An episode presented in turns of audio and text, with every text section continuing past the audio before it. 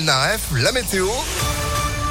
Et puis l'info, toutes les demi-heures chez nous, Sandrine Ollier, bonjour. Bonjour Phil, bonjour à tous. À la une, cette première à Lyon, un budget participatif va être lancé au mois de mars prochain. Tous les Lyonnais, mais aussi les personnes qui travaillent à Lyon vont pouvoir euh, choisir des projets et déposer leurs idées en ligne sur une plateforme dédiée. Après une période d'analyse euh, de ces projets par les services de la ville, il y aura un vote citoyen pour déterminer ce qui pourra ou non être mis en place.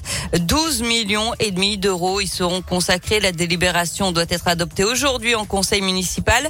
Il n'y a pas de thème, ce sera entièrement libre avec tout de même quelques critères à respecter, comme l'explique Chloé Vidal, adjointe à la démocratie locale à la mairie de Lyon. Que ces idées relèvent de l'intérêt général, que euh, ces projets soient juridiquement, euh, techniquement faisables, qu'ils puissent être réalisés dans un délai de deux ans. Il faudra que ces projets portent sur des compétences municipales. Alors je donne des exemples euh, un peu au hasard, mais ça peut être un haut vent dans une cour d'école, ça peut être des défibrillateurs dans la rue, ça peut être euh, une aire de jeu inclusive ou encore euh, des Fab Labs dans des bibliothèques, des espaces numériques dans une bibliothèque réaménagée. Euh, voilà, on a vraiment différents types de projets culturels, sociaux qui concernent les écoles, les équipements publics. Enfin, on a vraiment une grande diversité qui pourrait être portée au budget participatif. Et le dépôt des idées aura lieu de mars à juin prochain. Au moins trois ateliers d'accompagnement seront proposés pour aiguiller les participants qui le souhaitent. D'autres villes ont déjà expérimenté le budget participatif ces dernières années comme Paris, Rennes, Clermont-Ferrand ou encore Grenoble.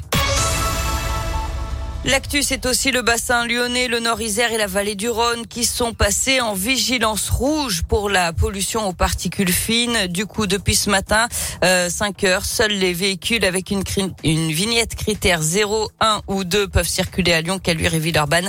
Les contrôles sont renforcés et je rappelle qu'il faut réduire sa vitesse sur les grands axes. Une nouvelle journée de grève aujourd'hui, mobilisation interprofessionnelle pour dénoncer le coût de la vie avec l'augmentation notamment des prix de l'énergie. Syndicats d'éducation réclament des effectifs supplémentaires pour faire face aux absences liées au contexte sanitaire. D'après le SNUIPP, la liste complémentaire a été épuisée dans l'Académie de Lyon.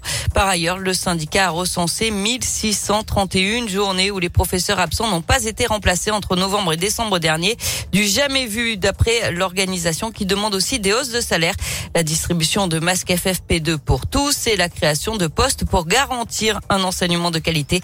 Une manifestation est prévue à 11h30 ce matin à l'ancienne gare des Brotteaux. Et puis ce sera à 17h place du Promenoir à Villefranche.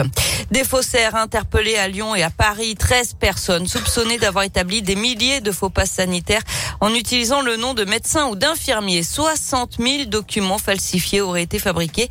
Huit personnes ont été interpellées dans la région de Lyon. Tout est parti du signalement d'un infirmier près d'Angers qui avait établi des milliers de passes alors qu'il n'avait jamais vacciné personne. Les enquêteurs se sont aperçus que son compte informatique avait été piraté.